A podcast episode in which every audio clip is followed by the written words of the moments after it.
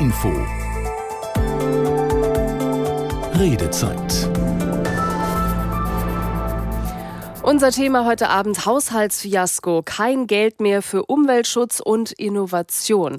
In den kommenden eineinhalb Stunden begleite ich, Birgit Langhammer, Sie durch das Programm und wir haben viele Fragen. Vielleicht haben Sie ja auch schon einige sich in den letzten Tagen gestellt. Wie steht es um den deutschen Haushalt? Wie groß sind die Lücken und wo muss man jetzt sparen? Muss man überhaupt sparen?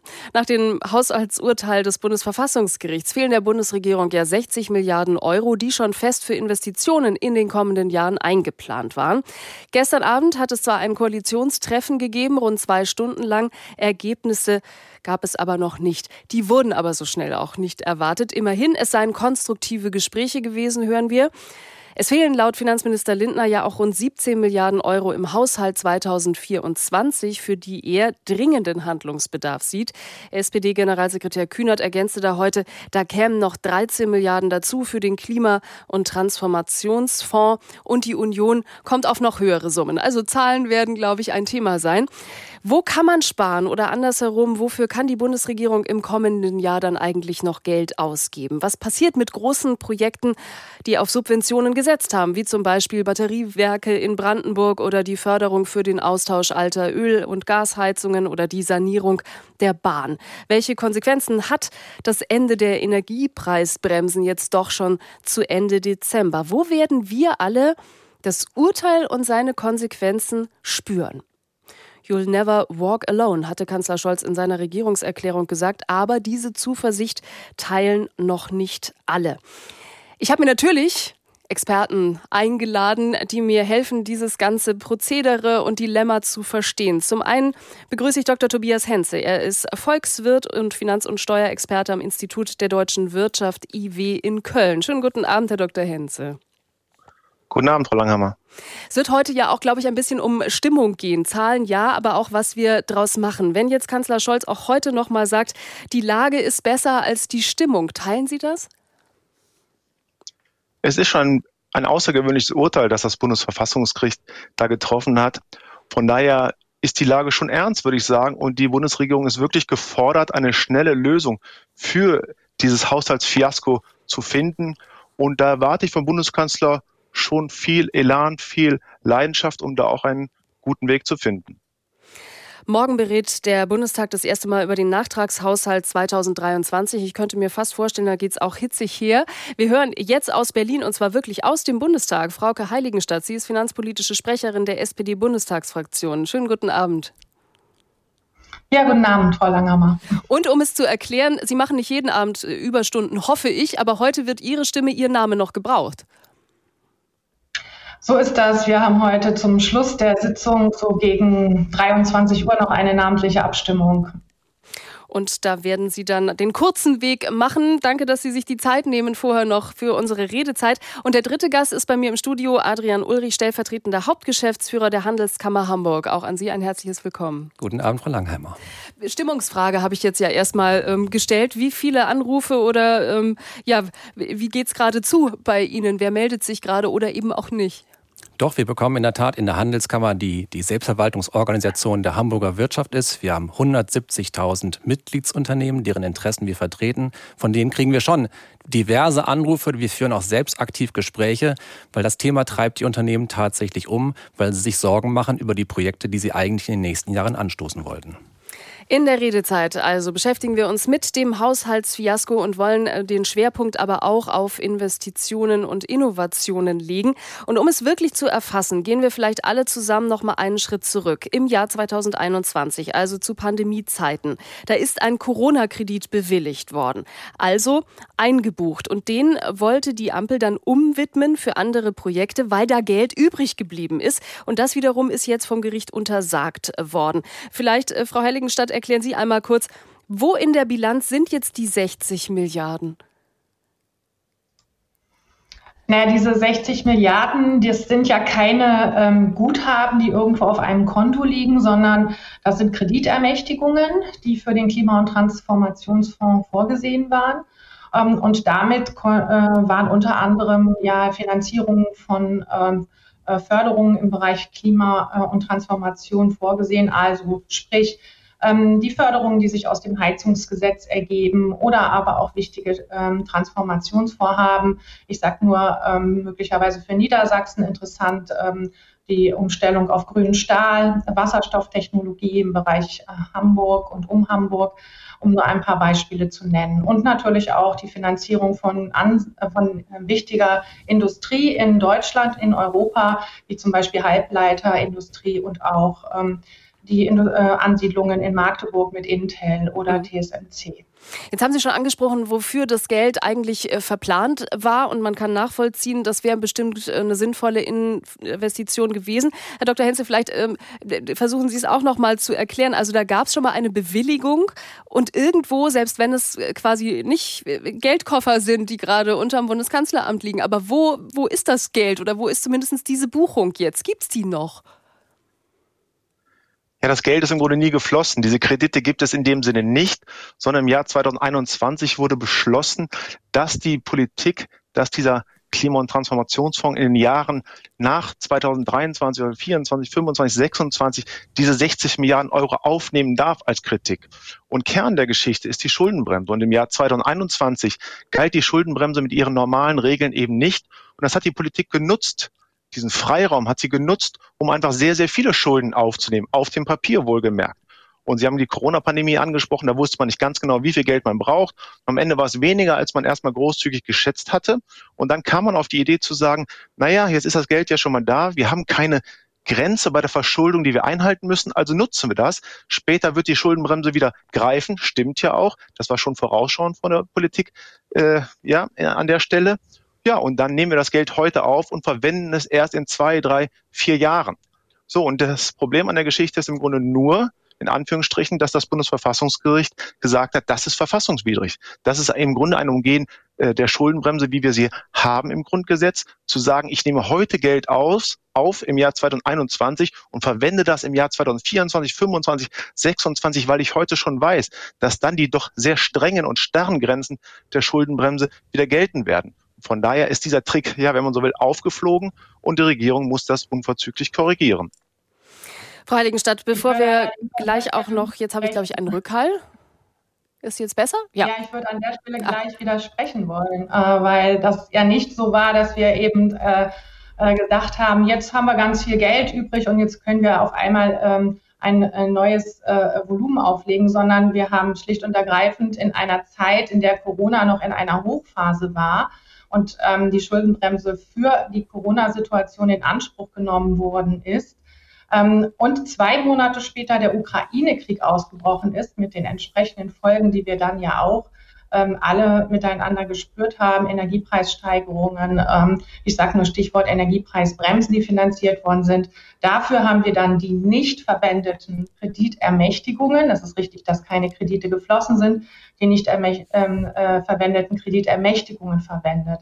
Also es ist nicht so, dass wir das ohne Notlage gemacht haben, sondern das Bundesverfassungsgericht hat dann nur gesagt, wir müssen eine neue Begründung machen. Wir können nicht einfach von einer, von einer Notlage auf eine andere Notlage umswitchen. Und wir müssen sie, und das ist sehr neu gewesen mit dem Urteil, auf die, das Jährlichkeitsprinzip beziehen. Das mhm. bedeutet also, man muss immer in dem Jahr, in dem die Notlage äh, entsteht und auch nur für dieses Jahr die entsprechenden Bedarfe festlegen. Das ist allerdings sehr schwierig. Wenn ich nur kurz ausführen darf, das A-Hochwasser, was auch ähm, zum Beispiel ähm, dazu gehört, das hat natürlich nicht nur äh, von Juli bis Dezember Bedarfe ausgelöst, sondern hat ja auch im Moment noch Bedarfe und ähm, so, äh, dazu gehört nicht nur die Bewältigung von Krisen, sondern auch der Wiederaufbau. Das hat das Bundesverfassungsgericht gesagt, müssen wir jährlich neu festlegen.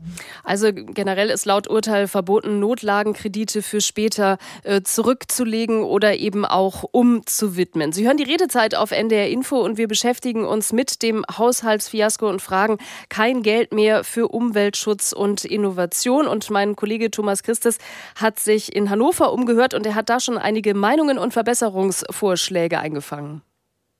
Aber natürlich, weil man kann ja nur Großes erschaffen, indem man auch die finanziellen Mittel hat. Wenn in dem Moment, wo ich eine Schuldenbremse zum Ansatz bringe, bremse ich mich doch selber aus, auch in den neuen finanziellen Möglichkeiten. Nein, die ist eingerichtet, damit diese Hütchenspieler nicht mehr Geld ausgeben als vorgegeben.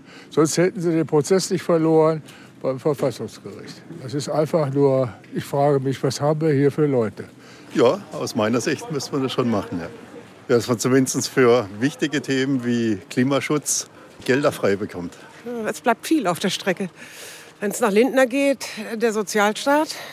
Von Scholz hört man ja auch nichts weiter so wirklich. Es ist keine leichte Entscheidung. Ne? Also ich möchte nicht in seiner Haut stecken. Aber ohne Priorisieren und Abarbeiten geht es nicht. Ne? 60 Milliarden schüttelt man sich ja nicht so aus dem Ärmel. Ne? Sehr unzufrieden. Ich brauche die nicht mehr.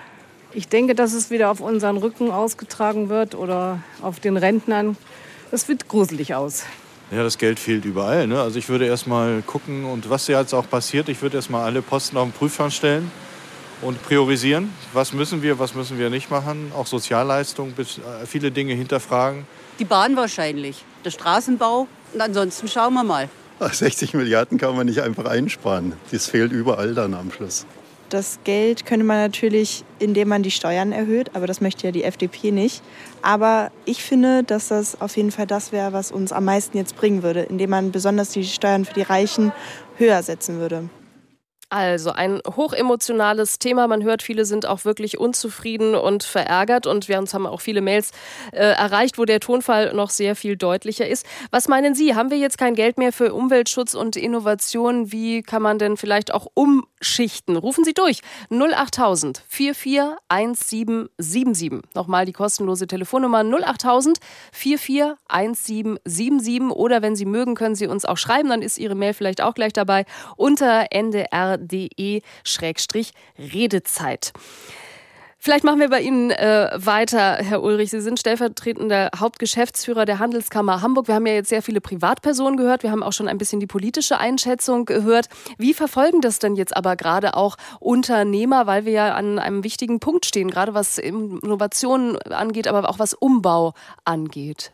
Ja, die Transformation ist für uns Mitgliedsunternehmen extrem wichtig und man muss jetzt feststellen, dass die Haushaltslage im Bund deswegen schwierig ist, weil sich viele Unternehmen tatsächlich politisch eine Förderzusage schon mal abgeholt haben oder in Aussicht gestellt bekommen haben, entsprechend Planungen auch gemacht haben und nun sich vor der, im Endeffekt jetzt vor der Frage stehen, was passiert genau mit diesen Zusagen? Werden sie eingehalten? Werden sie nicht eingehalten?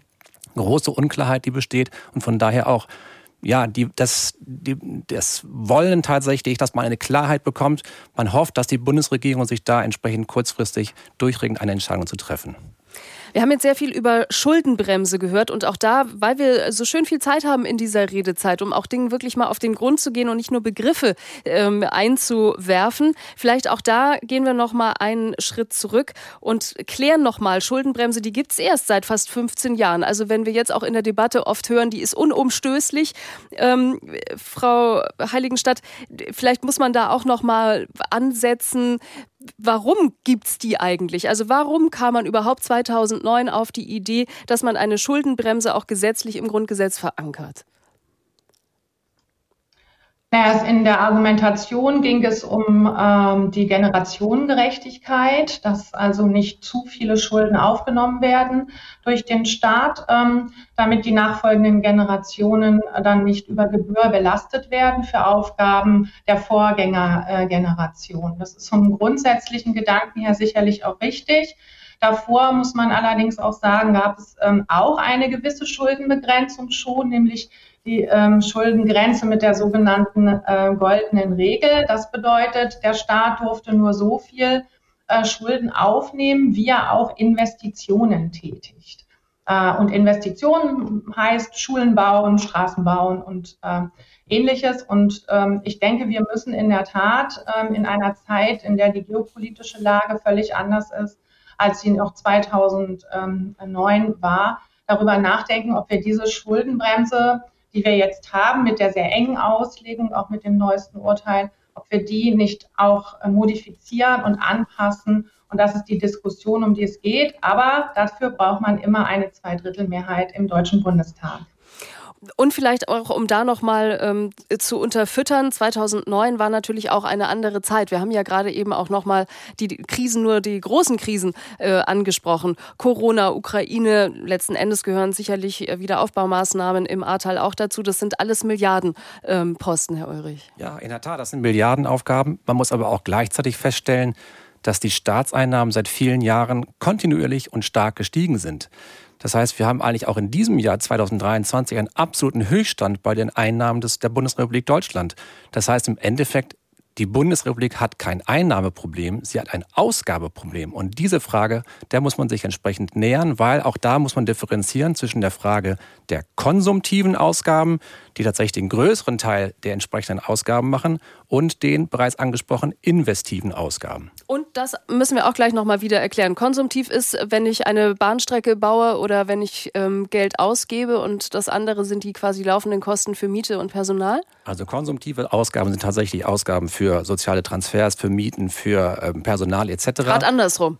Und die Investiven sind tatsächlich die, ja. die in die Zukunft gerichtet sind, also mhm. perspektivisch wirken, äh, tatsächlich Infrastruktur etc. Das sind die Investivmaßnahmen. Und wie gesagt, die machen nur ungefähr ein Zehntel der entsprechenden Ausgaben im Bundeshaushalt aus. Und jetzt sagen Sie, das Verhältnis muss sich drehen. Also es darf nicht so viel für Bestand ausgegeben werden oder für Personal oder für Miete oder für Strom. Also es ist dann auch schon, sind wir gleich schon bei Büro Bürokratieabbau oder wo, wo endet das? Zunächst einmal nach unserer Auffassung müssen die Investitionen tatsächlich gesteigert werden. Wir sind auch in Deutschland im Vergleich zu anderen Ländern der Welt schwächer ausgestattet bei der Frage der Investitionen. Und deswegen wissen wir diese Mittel tatsächlich im Bundeshaushalt stärker verankern und auch Richtung Zukunft uns orientieren.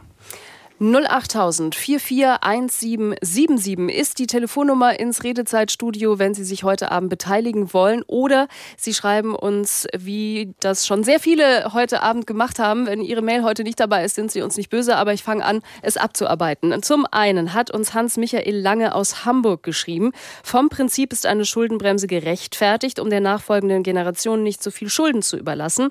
Hierbei wird jedoch übersehen, dass der Staat Schulden in Anführungsstrichen machen muss, wenn besondere Aufgaben dringend notwendig sind. Er kann durch Investitionen einer schwächelnden Wirtschaft Schwung und Innovationsschübe geben. Gut für die kommende Generation.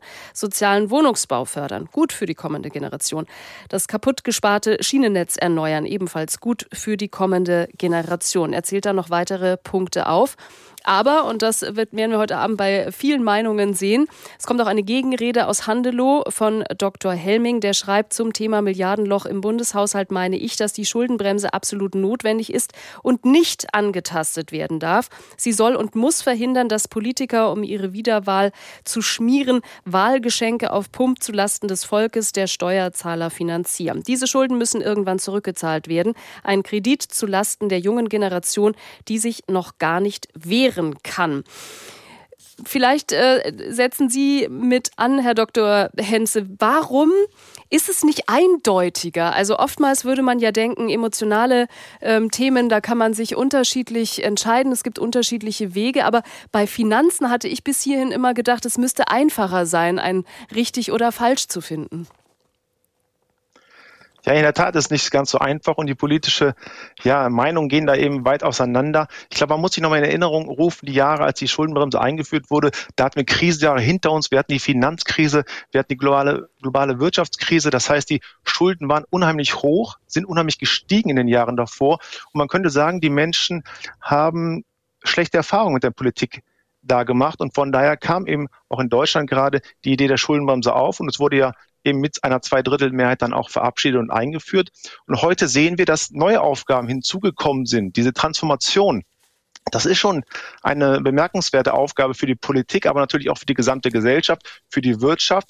Und von daher stellt sich die Frage, ob wir andere Maßnahmen ergreifen müssen mit Blick auf die Schuldenbremse, ob wir sie etwas flexibler gestalten müssen. Diese Unterscheidung in Investitionen und konsumtive Ausgaben ist auch nicht so einfach. Wenn ich ein Beispiel geben darf, wenn Sie eine Schule bauen, ist das in der Tat eine Investition. Aber in der Schule haben Sie noch keine Lehrer.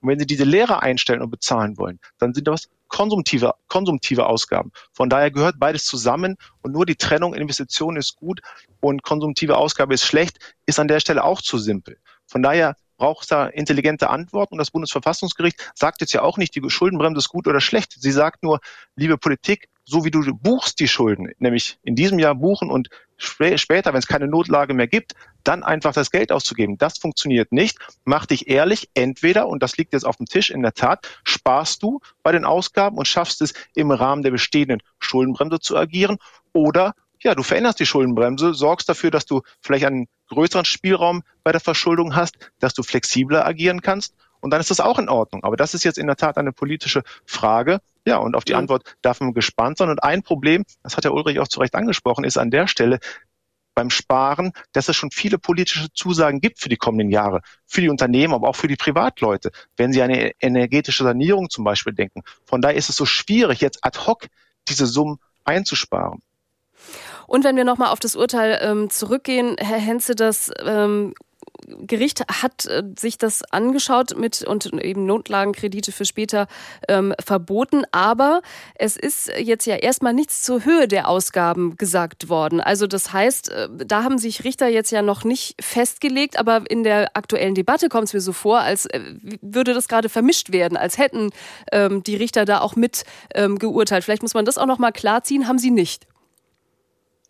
Äh, ganz genau. Die Höhe der Ausgaben oder besser gesagt die Höhe der Neuverschuldung, der Netto-Neuverschuldung, also der zusätzlichen Kredite, die man aufnimmt, die gibt die Schuldenbremse vor. Und natürlich hat das Gericht nicht gesagt, die Schuldenbremse ist gut oder schlecht, sondern einfach nur gesagt, diese Schuldenbremse, die steht im Grundgesetz. Und was im Grundgesetz steht, das bitte, liebe Politik, beachte auch äh, sorgfältig. Und von daher geht es darum, diese Schuldenbremse einzuhalten. Und die bedeutet ja für den Bund, dass er pro Jahr eine Netto-Kreditaufnahme, also zusätzliche Kredite in Höhe von 0,35 Prozent des Bruttoinlandsproduktes aufnehmen darf. Das sind so rund 15 Milliarden Euro im Jahr. Und dann kommt je nach konjunktureller Lage noch was dazu oder kann auch sein, dass dieser Spielraum etwas abgesenkt wird. Aber im nächsten Jahr wären das nochmal so zusätzlich rund 10 Milliarden Euro. Das heißt also, neue Schulden in Höhe von 25 Milliarden Euro sind schon in Ordnung.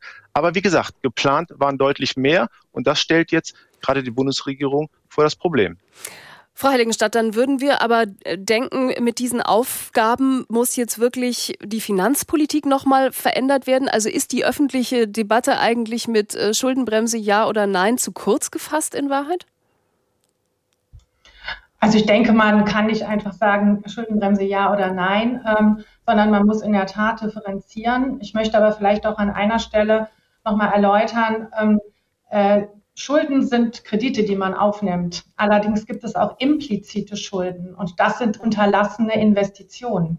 Das heißt also, wenn wir sagen, ja, wir sparen jetzt ganz doll, damit äh, die nachfolgende Generation nicht so eine hohe Kreditbelastung hat, dann ist davon noch nicht eine Brücke modernisiert und noch nicht eine Straße gebaut oder eine Schule gebaut. Und wenn wir der ähm, zukünftigen Generation dann marode Infrastruktur überlassen, dann nennt man das auch implizite Verschuldung. Das heißt, die Schulden, das, was zu tun ist in der Zukunft, die bleiben. Und da kann man sich eventuell noch denken, na ja, okay, wenn eine Schule später gebaut wird ähm, oder eine Straße, dann kann man das auch mal verschieben. Wir haben aber die große Aufgabe, mit äh, dem äh, Klima- und Transformationsfonds in die Einhaltung des 1,5 Grad Ziels einzusteigen. Und da kann man nicht warten auf die nächsten zehn Jahre weil dann die kommende Generation überhaupt nicht mehr die Maßnahmen umsetzen kann. Egal, ob sie dann volles Sparkonto hat oder zu hohe Schulden. Sie kann es nicht mehr leisten, weil schlicht und ergreifend die Natur nicht mit sich verhandeln lässt. Und aus diesem Grund, das Bundesverfassungsgericht hat auch ein Urteil gesprochen zu der Frage, dass wir die Klimaziele äh, bis 2045 einhalten müssen, eben genau für die nachfolgende Generation sind wir in diesem Spannungsfeld, das wir dann ausfüllen müssen. Und das ist mit einer Schuldenbremse, so wie sie 2009 konzipiert wurde, nicht zu leisten. Es kommt da auch noch äh, ein weiteres Urteil dazu. Auf Klage von Umweltverbänden hat das Oberverwaltungsgericht Berlin-Brandenburg die Bundesregierung zu Sofortprogrammen für die Sektoren Verkehr und Gebäude verurteilt, um die Klimaschutzziele, Sie haben es angesprochen, Frau Heiligenstadt, bis 2030 zu sichern. Da sind dann zum Beispiel ein Tempolimit äh, denkbar oder die Streichung von Steuervorteilen für Diesel oder Dienstwagen oder eben auch eine neue Sanierungswelle für Gebäude. Das klingt jetzt für den Laien aber erstmal so, als kämen gleich noch mehr Kosten und noch mehr Verpflichtungen und irgendwie kriegen wir es in dieser dieser äh, Sekunde doch alles gar nicht äh, geregelt. Deswegen haben wir noch eine weitere Stunde Redezeit bis 22 Uhr heute. Wir beschäftigen uns mit dem Haushaltsfiasko und fragen aber auch kein Geld mehr für Umweltschutz und Innovation. Aber natürlich wollen wir auch noch die Punkte der Sparmaßnahmen ansprechen, weil da geht es ja auch munter hin und her. Wo könnte man eigentlich kürzen, wenn man in diesen Tagen anfangen müsste zu sparen? Vielleicht auch da ähm, als letztes Wort für diese erste halbe Stunde Stunde, Herr Ulrich. Ist das äh, bei Ihnen, bei Ihren Unternehmen auch schon ein Thema, dass man das auch schon rückwärts dreht und sagt, was wären die kleinsten Investitionen, die wir machen könnten oder wo könnten wir sogar konkret sparen oder sind Sie soweit noch nicht? Im Endeffekt muss man feststellen, die Investitionen sind zum größten Teil zu 90 Prozent von Unternehmen getrieben. Das heißt, es ist ja nicht alles hundertprozentig vom Staat subventioniert, sondern tatsächlich die Unternehmen wollen investieren. Natürlich ist die Frage der Skalierung jetzt äh, groß. Man muss aber auch feststellen, was man relativ einfach und günstig machen kann, ist Bürokratieabbau. Kostet erstmal nichts, beschleunigt tatsächlich. Und wenn man da schon mal ansetzen würde, dann würden auch Unternehmen bereit sein, jetzt auch in Vorleistung zu gehen und trotzdem hier am Standort Hamburg oder auch Deutschland zu investieren. Also von daher ist auch da die Politik gefragt. Planungsbeschleunigung, Entbürokratisierung, das kostet erstmal gar nichts. Äh, wobei gerade Bürokratisierung haben wir ja auch schon oft äh, angesprochen und je mehr man es angeht, desto mehr Kosten entstehen da offensichtlich gerade auch selbst in diesem Abbauprozess. Vielleicht kommen wir dazu auch noch im Detail in der kommenden Stunde. Gleich nach den Nachrichten wollen wir nämlich auch mit Ihnen ins Gespräch kommen. Sind Sie gerade verunsichert? Glauben Sie, es wird sich viel verändern nach dem Urteil, ähm, das Bundesverfassungsgerichts und nach den fehlenden Milliarden. Machen Sie sich Sorgen oder glauben Sie, da findet sich schon noch ein extra Topf und vielleicht wird zum Schluss doch auch alles gut? Rufen Sie durch 08000 441777. Nochmal die kostenlose Telefonnummer zu uns ins Studio 08000 441777. Und wenn Sie jetzt durchrufen, dann hören wir uns gleich. Ich freue mich auf Sie.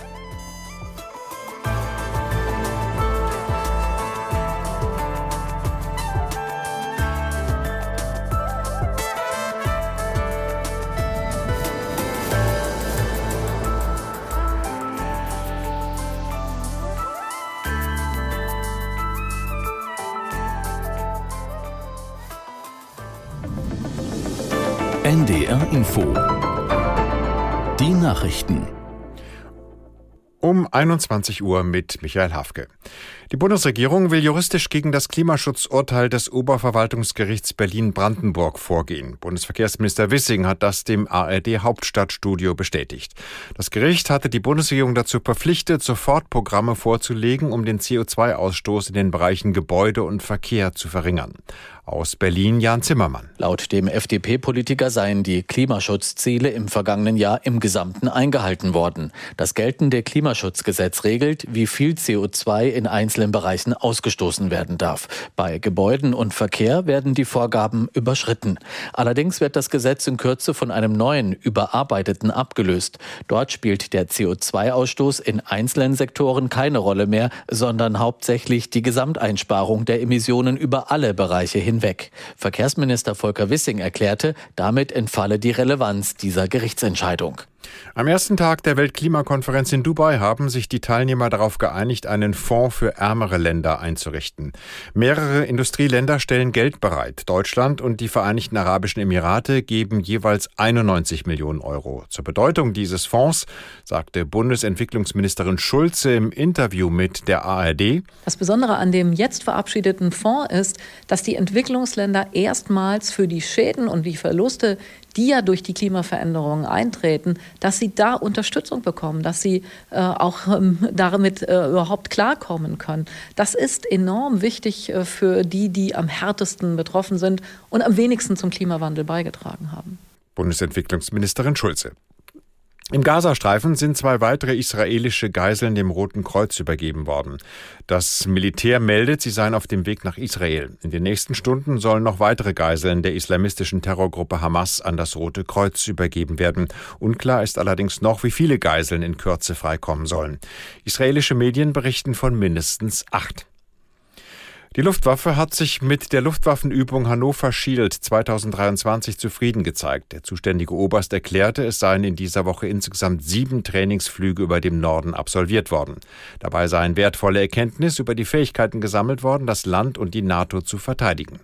Besonders der Betrieb bei kalten Temperaturen sei hilfreich gewesen. Soldaten hätten teils Jets mit Heißluftgebläsen startklar gemacht. Der Oberst ist Kommodore des taktischen Luftwaffengeschwaders 71 Richthofen aus dem Ostfriesischen Wittmund. Das waren die Nachrichten. Das Wetter in Norddeutschland. Heute Nacht oft trocken. Im Göttinger Raum gibt es Schnee, an Nord- und Ostsee Schneeschauer und Tiefstwerte 0 bis minus 11 Grad. Morgen, abgesehen von einzelnen Schneeschauern, ist es trocken und die Höchstwerte minus 3 bis plus 3 Grad. Und am Sonnabend ist es lange Zeit trocken, dazu auch Schnee oder Schneeregen. Temperaturen dann minus 4 bis plus 3 Grad. Es ist 21.03 Uhr.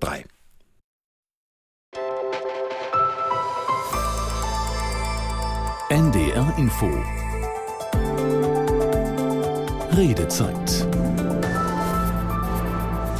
Willkommen zurück oder wenn Sie jetzt zugeschaltet haben, herzlich willkommen zur Redezeit heute Abend mit dem Thema Haushaltsfiasko. Kein Geld mehr für Fortschritt und Innovation. Ich bin Birgit Langhammer und die erste halbe Stunde haben wir schon lebhaft diskutiert mit unseren Gästen heute Abend. Zum einen Dr. Tobias Henze, er ist Volkswirt und Finanz- und Steuerexperte am Institut der deutschen Wirtschaft. Adrian Ulrich ist bei mir, stellvertretender Hauptgeschäftsführer der Handelskammer Hamburg und Frauke Heiligenstadt, die finanzpolitische Sprecherin der SPD-Bundestagsfraktion. Mit dem Wahlkreis Goslar-Nordheim-Osterode ist uns in Berlin zugeschaltet. An Sie auch nochmal ein herzliches Willkommen heute Abend in der Sendung. Wir haben einen Hörer in der Leitung. Sie dürfen eröffnen, Herr Fitze, wenn Sie mögen. Ach, das ist ja freundlich. Gerne. Bin begeistert. ähm, mir geht es darum, dass wir den Scope mal ein bisschen erweitern, also den Blickwinkel ein bisschen vergrößern. Ähm, ich höre die ganze Zeit die Diskussion über Schuldenbremse ja, nein und die Frage nach den, ähm, ja, wie gehen wir mit Generationengerechtigkeit um und so weiter und so weiter.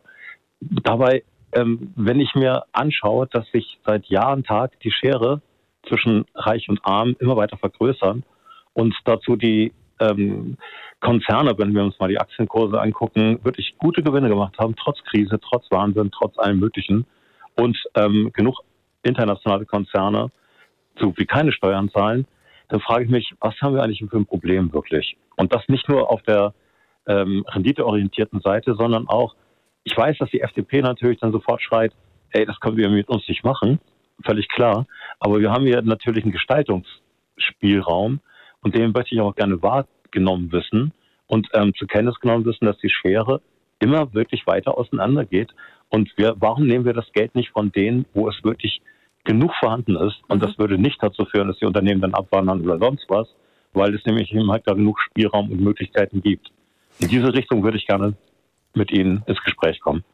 Herr Fetzi, bleiben Sie gerne dran. Die Frage gebe ich an zwei Diskutanten in der Runde weiter. Zum einen aber eins vorweg, wir haben heute keine politische Sendung, sonst hätten wir einen Politikwissenschaftler eingeladen und auch äh, tatsächlich alle Ampelkoalitionäre, ähm, sondern uns geht es heute schon auch um Innovation, um Investition. Aber trotzdem, Frau Heiligenstadt, vielleicht äh, mögen Sie ähm, einsteigen, inwieweit denn was jetzt, und das wird ja auch eine Frage sein, mit der FDP in den kommenden Tagen und Wochen möglich sein wird. Naja, grundsätzlich ist es ja so, dass wir nicht ganz so viele Stellschrauben haben. Wir müssen entweder ähm, Kredite aufnehmen, wenn Zukunftsaufgaben äh, finanziert werden sollen, oder aber ähm, äh, Steuern heraufsetzen äh, oder aber Sparmaßnahmen durchführen. Und alles ist natürlich nicht besonders beliebt. Ähm, äh, da verrate ich ja kein Geheimnis. Insofern ähm, ist es natürlich auch so, äh, der Hörer hat ähm, das schon richtig erwähnt, wir haben eine zunehmende Ungerechtigkeit zwischen großen Vermögen und denen, die nicht viel Geld haben. Wir haben heute gerade zum Beispiel zum Thema Erbschaftssteuer im äh, Bundestag diskutiert. Da sind sicherlich Spielräume, aber ich sage auch ähm, deutlich, innerhalb der Ampel ist das momentan ähm, leider nicht vollständig umsetzbar. Ähm, deshalb müssen wir schauen, wie wir ähm, durch andere Maßnahmen die notwendigen Investitionen dann vornehmen können, damit wie Herr Ulrich auch richtig gesagt hat, die äh, Firmen auch Sicherheit haben für Investitionen. Wenn die Investitionen in die Transformation, in den Klimaschutz, aber auch in äh, Bildung äh, und Forschung, die sind einfach extrem wichtig. Die können wir jetzt nicht ähm, aufgeben. Und aus dem Grunde ähm, äh, bin ich der Meinung, wir müssen in allen Bereichen äh, versuchen, etwas anzufassen. Wir müssen sicherlich nochmal jeden Stein, jede Haushaltsstelle hochnehmen, wo eventuell die Bedarfe nicht mehr ganz so hoch sein werden 2024. Aber wir müssen auch darüber nachdenken, inwieweit wir äh, die Schuldenbremse modifizieren können. Und wenn wir sie nicht modifizieren können, inwieweit wir dann möglicherweise noch einmal die Notsituation erklären müssen. Denn der Krieg in der Ukraine ist nach wie vor vorhanden. Wir haben über 200 Milliarden Euro zusätzliche Kosten nur alleine durch diese Situation. Da geht es ja auch um die Flüchtlingsunterbringung und so weiter das ist keine Normallage. Das mhm. ist schon eine Notlage, in der wir uns nach wie vor befinden.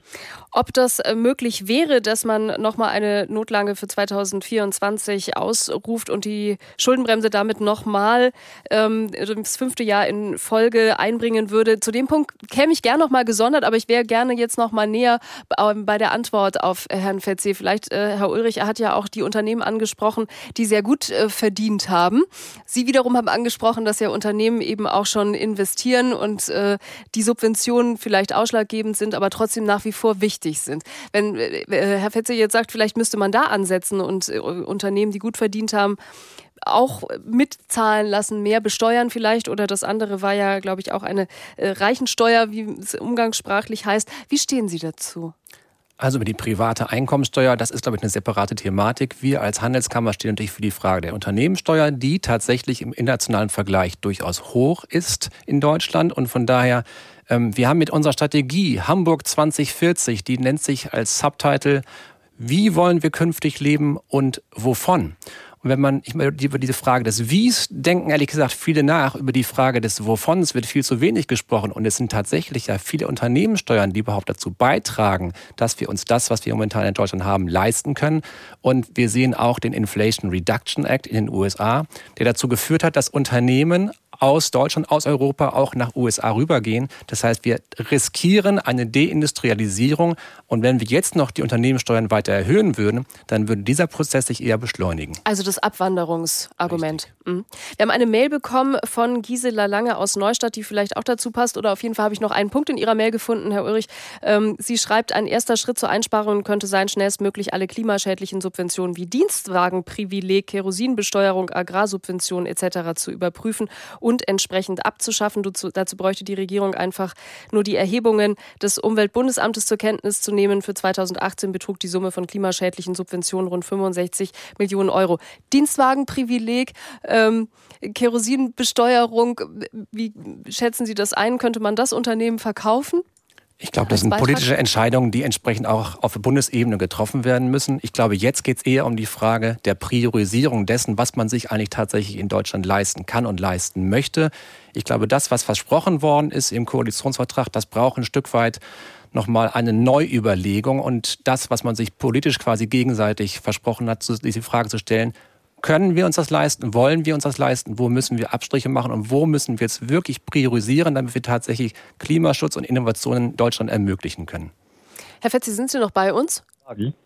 Hallo? Hallo? Ah, Sie sind noch da.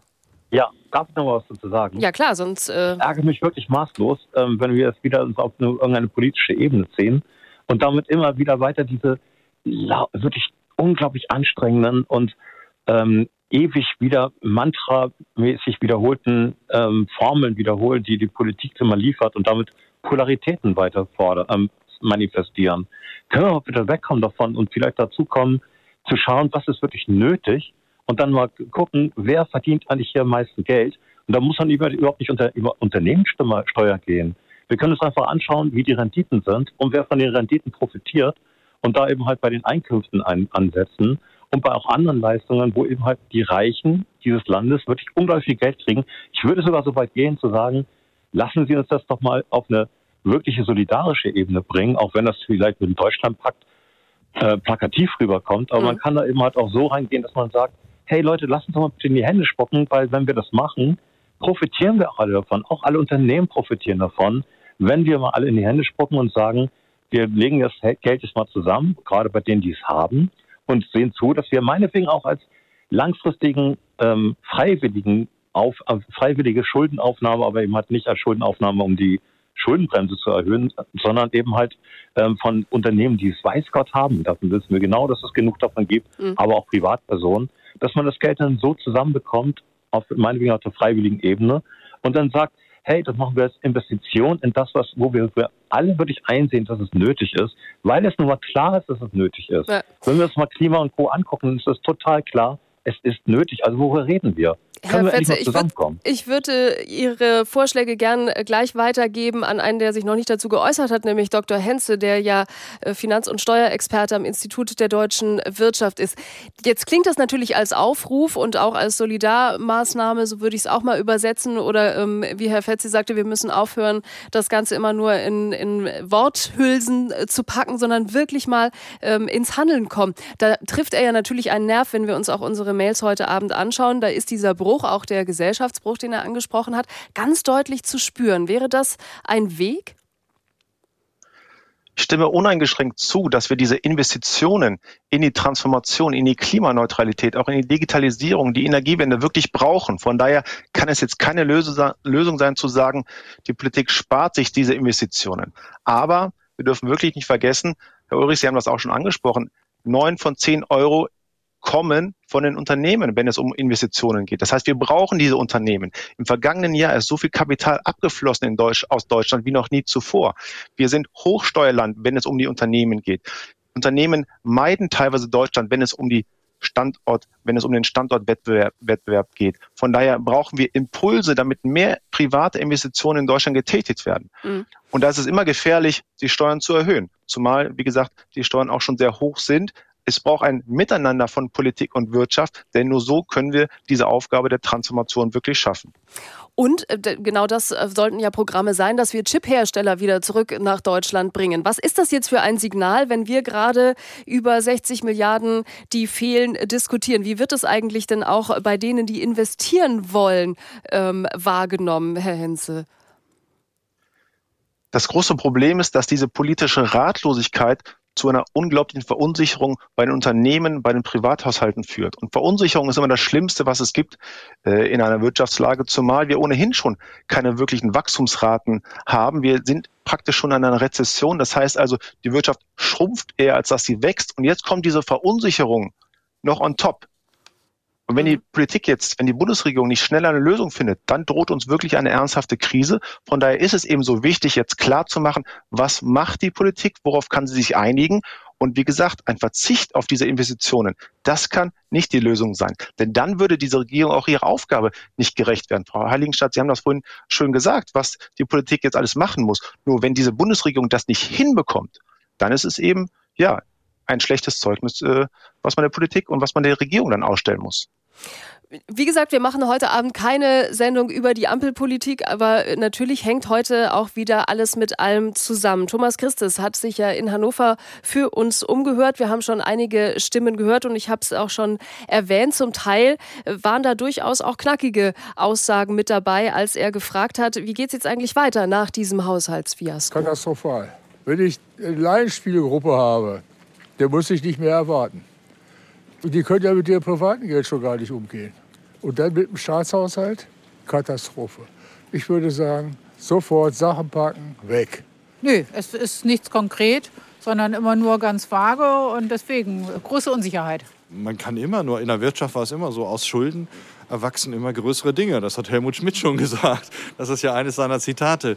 Entscheidungen muss man immer an äh, zeitlichen Umständen und Gegebenheiten anpassen, sonst funktioniert es nicht. Und die Schuldenbremse in der jetzigen Zeit bei der ganzen Weltsituation ist überzogen, ne, weil wir machen uns selber handlungsunfähig damit und das ist albern dumm gelaufen, würde ich mal so sagen. Also ich glaube schon, dass die im Hinterkopf hatten, dass das nicht so ganz koscher ist, was sie da vorhaben.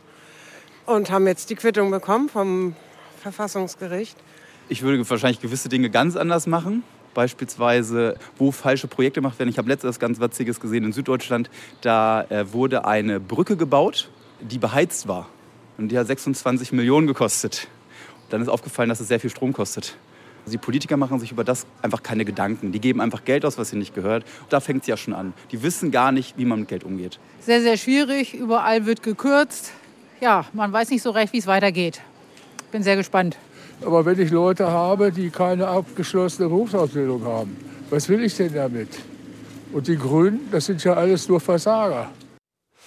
Also soweit schon ein paar Stimmen von der Straße in Hannover. Frau Heiligenstadt, was geht eigentlich in Ihnen vor? Sie sind finanzpolitische Sprecherin der SPD-Bundestagsfraktion und wenn Sie jetzt hören, dass Bürger, Bürgerinnen wirklich empört sind, zum einen verunsichert, aber zum anderen auch sagen, Politiker geben nur Geld aus, was ihnen nicht gehört, die können es einfach nicht. Aber Sie sitzen heute Abend ja noch im Bundestag und versuchen ja ähm, zu reparieren. Also warum kommt das nicht an?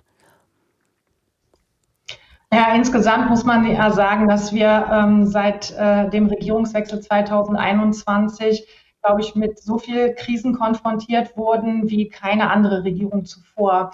Ähm, äh, ich glaube, das muss man vielleicht erstmal vorwegschicken. Und es sitzt auch niemand hier, der sagt, so, jetzt wollen wir mal einen verfassungswidrigen Haushalt aufstellen, dann beschließen wir das absichtlich falsch.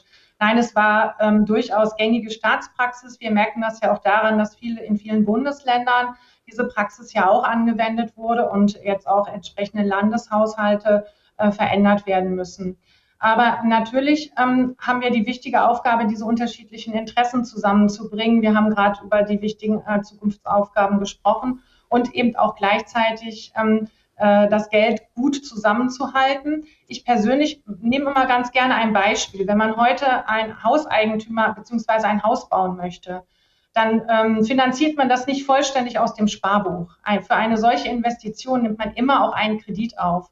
Und dass wir uns das als Staat 2009 haben verbieten lassen sozusagen oder selbst verboten haben, das war meiner Meinung nach eine falsche Entscheidung. Deswegen müssen wir auch an das Thema ran. Wir müssen die Schuldenbremse äh, reformieren. Mhm. Aber jetzt möchte ich vielleicht deutlich machen für die äh, Hörerinnen und Hörer.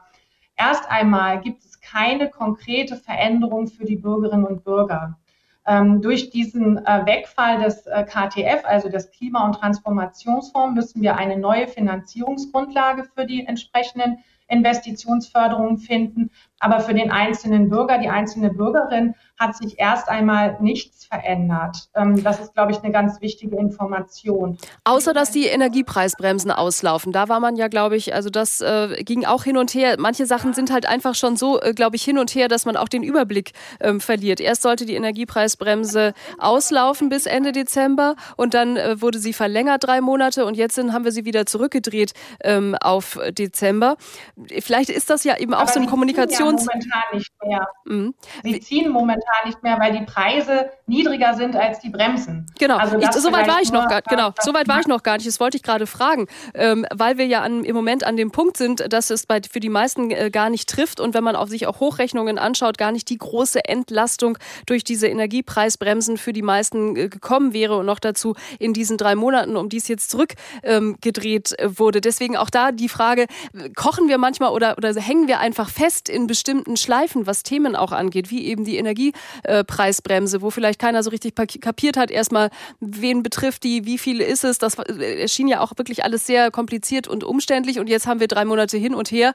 Aber es bleibt irgendwie hakt es in der äh, Koalition gerade oder es wirkt eben so, wie wir Hörer gesagt haben, Politiker können es nicht. Also äh, ist es einfach auch ein, ja, ein unglückliches an einzelnen Punkten sich immer so verhaken.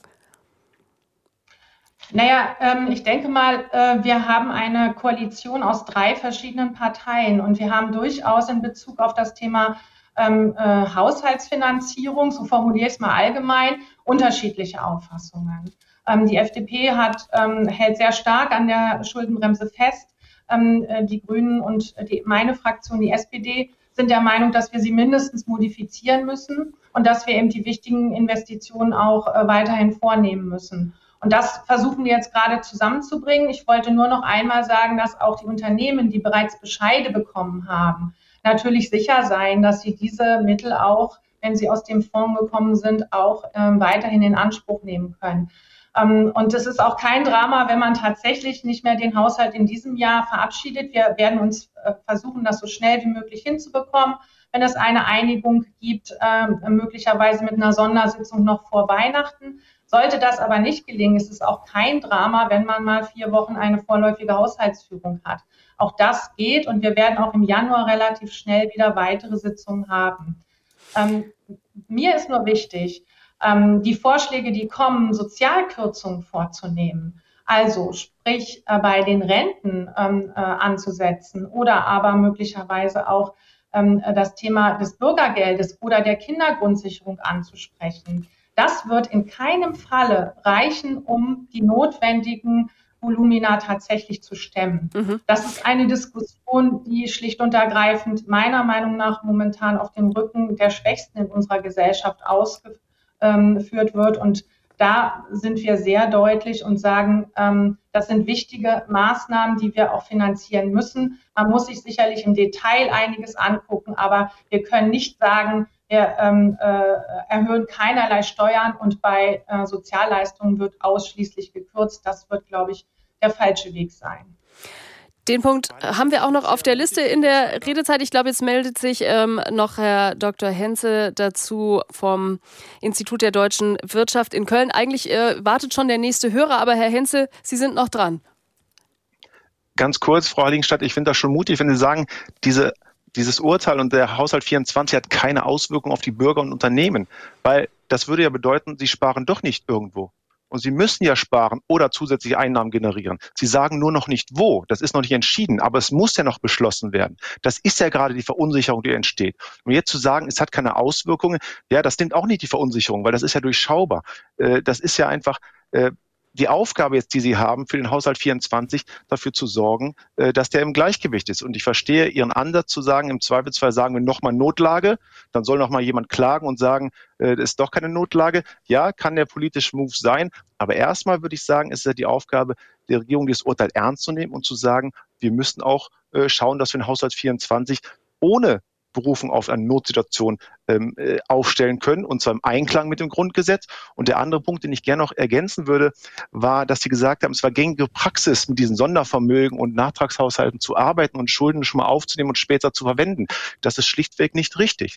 Denn es war diese Ampelregierung, die erstmal dafür gesorgt hat, dass man in einem Jahr in der Notsituation Milliardenkredite aufnehmen kann und sie erst später ausgibt. Mhm. Das war bis zum Jahr 2021 so überhaupt nicht möglich, weil die Schulden immer dem Jahr zugerechnet wurden, in dem das Geld wirklich ausgegeben wurde. Das heißt also, die 60 Milliarden wären nach alter Buchungsregel den Jahren 2023, 24, 25, 26 zugeordnet worden. Und erst nach der neuen Buchungsregel, die durch die Ampelregierung eingeführt wurde, war es möglich zu sagen, wir nehmen 21 60 Milliarden auf und das hat keinen Einfluss auf die Berechnung der Schuldenregel 2024, 25, 26. Und von daher war das schon ein Trick. Es war ja wahrscheinlich einfach der kleinste gemeinsame Nenner. Sie haben das ja gerade gesagt, auch, dass Sie sehr unterschiedliche Vorstellungen in der Haushaltspolitik hatten und an diese Grundfrage, wie finanzieren wir den Staat? Was ist mit der Schuldenbremse? Hat man sich bei den Koalitionsverhandlungen 2021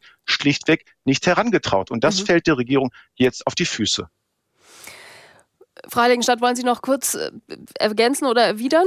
Sonst also, würden wir weitergehen ähm, zu unserem Hörer. Ich glaube, es wird technisch, wenn wir jetzt nochmal in die Buchungsverfahren einsteigen würden. Aber so äh, konkret, wie Dr. Hens es gesagt hat, ist es natürlich auch nicht gewesen.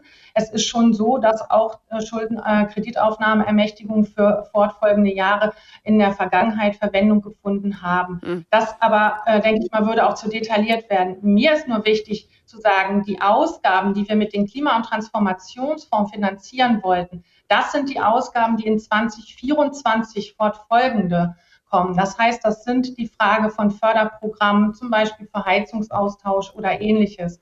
Und das müssen wir jetzt miteinander in der Tat besprechen, wie wir das anders finanzieren können. Sie hören die Redezeit und äh, wir fragen nach dem Haushaltsfiasko 60 Milliarden Euro fehlen. Wie geht es eigentlich weiter? Sie können durchrufen 08000 441777 oder wenn Sie mögen, schreiben Sie uns auch noch kurz unter ndr.de-redezeit. Wir haben jetzt Martin Sondermann in der Leitung aus Hannover. Schönen guten Abend. Ja, hallo, schönen guten Abend. Es hat ein bisschen gedauert, aber jetzt hören wir Ihnen zu. Ja, gar keine Frage. Ähm, freut mich. Ich kann natürlich nur subjektiv meine Meinung dazu beitragen und das, was ich in den letzten Minuten gehört habe, ist, dass ich glaube schon, dass man der Politik oder der Ampelkoalition auch, also ich persönlich habe das Gefühl, sie haben äh, viele, viele Wünsche gehabt, haben festgestellt, mit den Strukturen in unserer Einnahmesituation und Ausgabesituation kommen sie mit den Wünschen nicht hinterher. Also erfinden wir mal was Neues, ähm, wohl wissend, dass es riskant ist und man ist schon ein bisschen offenen Auges ins Messer gelaufen mit der Hoffnung, dass schon keiner klagen wird, weil jeder Landesfürst ja doch auch so eine kleine Leiche im Keller hat. Und jetzt kommt Retoure und man tut so, so kommt es bei mir zumindest an, ups, die böse CDU hat uns da reingeritten und wir sind ja völlig unschuldig und jetzt müssen wir ja, weil die CDU es verbockt hat durch ihre Klage, damit leben und die armen Bürger müssen das ausbaden, dass wir das Geld nicht ausgeben, was wir eigentlich so gerne hätten ausgeben wollen. Mhm. So kommt es zumindest bei mir an. Und dann gucke ich jeden Monat auf meine Gehaltsabrechnung und stelle fest, von den Gehaltserhöhungen, die man so kriegt, geht so ungefähr die Hälfte ja ohnehin schon weg. Und wenn ich dann höre, wir sollen noch mehr Steuern zahlen ähm, und Steuererhöhungen und auf der anderen Seite haben wir über die Hälfte des Staatshaushaltes, der im, im Nichts verraucht, ja gar nicht für Investitionen draufgeht, sondern für, für, ja, für Ausgaben, die jeden Monat verfressen werden oder ausgegeben werden als Konsumausgaben. Äh, frage ich mich schon, ist es nicht rechtens zu sagen, wir müssen auch mal über diese Schuldenbremse als positiven Effekt nachdenken? Das heißt ja auch eine Schuldenbremse, es ist ja kein Schuldenverbot. Mhm. Wir machen ja Schulden, auch jetzt ne, mit der Schuldenbremse machen wir ja Schulden. Und wenn wir die nicht hätten, ja, dann möchte ich nicht wissen, wie viel Schulden zusätzlich gemacht worden wären und wer das dann letztlich hätte bezahlen müssen. Auch über die Steuern, die wir ja ohnehin schon zahlen. Viel auf einmal, aber ich habe auch so lange gewartet. das musste jetzt raus. Danke, Herr Sondermann, ähm, für, Ihre, für Ihre vielen äh, Punkte. Einen vielleicht äh, greifen wir äh, raus, was Sie zum Schluss noch gesagt haben. Also die Schuldenbremse eben auch als eine Bremse zu sehen und nicht als totales ähm, Verbot. Da haben Sie die ganze Zeit genickt, Herr Ulrich. Ähm, das heißt, muss vielleicht auch ja letzten Endes die Idee dahinter auch nochmal neu gedacht werden. Also eben dieses nicht so schwarz-weiß geht oder geht nicht oder so wie wir es gelesen haben in den Mails vorher, Generationengerechtigkeit, ähm, sondern muss es einen Zwischenweg geben, auch in der Akzeptanz von Schulden machen, aber eben auf der anderen Seite auch wirklich alles reinwerfen, damit man spart oder damit man nicht unnötig äh, Geld verschleudert? Also ich glaube, wichtig ist bei der Frage der Schuldenbremse zu differenzieren, wofür man neue Schulden aufnimmt. Wenn es tatsächlich für Zukunftsinvestitionen sind, die den Standort Deutschland irgendwie stärken, dann erscheint mir das sinnvoll. Man muss gleichzeitig feststellen, die Schulden sind jetzt schon knapp 40 Milliarden des Bundeshaushaltes, die uns jedes Jahr entsprechend abgebucht werden. Das heißt, Geld, das wir gar nicht mehr haben, weil wir es, weil wir es für die Schuldentilgung brauchen. Also von daher noch mehr Schulden aufnehmen, ist Stichwort Generationengerechtigkeit eine kritische Sache. Von daher, wenn dann man über diese Schuldenbremse nachdenkt, dann nur aufweichen, wenn es für Zukunftsinvestitionen ist, damit wir keine Deindustrialisierung in Deutschland erleben.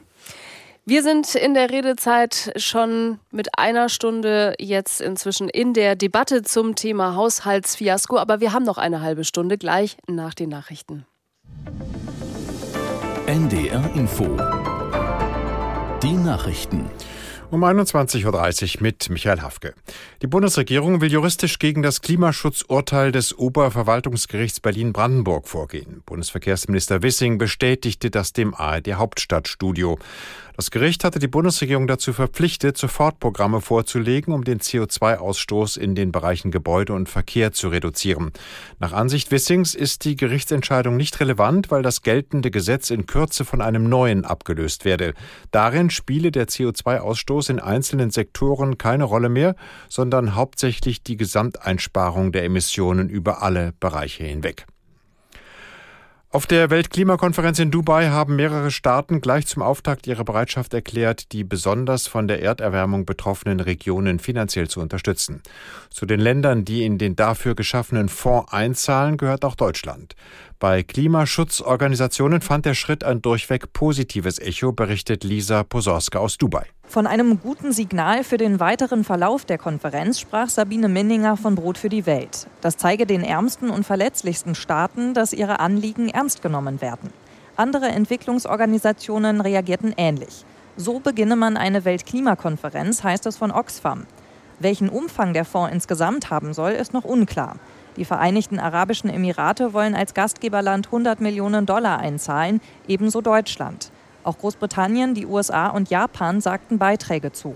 Im Gazastreifen sind zwei weitere israelische Geiseln freigekommen. Fernsehbilder zeigen, wie Kämpfer der islamistischen Terrorgruppe Hamas zwei Frauen an das Rote Kreuz übergeben. Aus Tel Aviv Björn Dake. Wie israelische Medien berichten, handelt es sich um eine 21-Jährige, die von einem Musikfestival entführt worden war, und eine 40-Jährige aus dem Kibbutz Kwasa.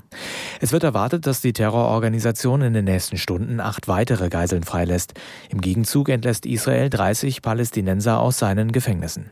Katar und Ägypten arbeiten daran, dass die bis morgen früh andauernde Feuerpause im Gazastreifen noch einmal verlängert wird. Und auch US-Außenminister Blinken wirbt dafür. Bei einem Treffen mit Israels Ministerpräsident Netanyahu sagte er, er hoffe, dass es weitergehen kann. Wegen schwerer Regenfälle am Horn von Afrika sind mehr als zwei Millionen Menschen aus ihrer Heimat geflohen. Das geht aus Regierungs- und UN-Zahlen hervor, die die Nachrichtenagentur AFP ausgewertet hat. Fast 300 Menschen kamen infolge der Unwetter zudem in Somalia, Kenia und Äthiopien ums Leben. Die Regenfälle eigneten sich nach der schlimmsten Dürre in der Region seit 40 Jahren. Das Wetter in Norddeutschland. Heute Nacht ist es oft trocken. Im Göttinger Raum gibt es Schnee, an Nord- und Ostsee Schneeschauer und die Tiefstwerte 0 bis minus 11 Grad.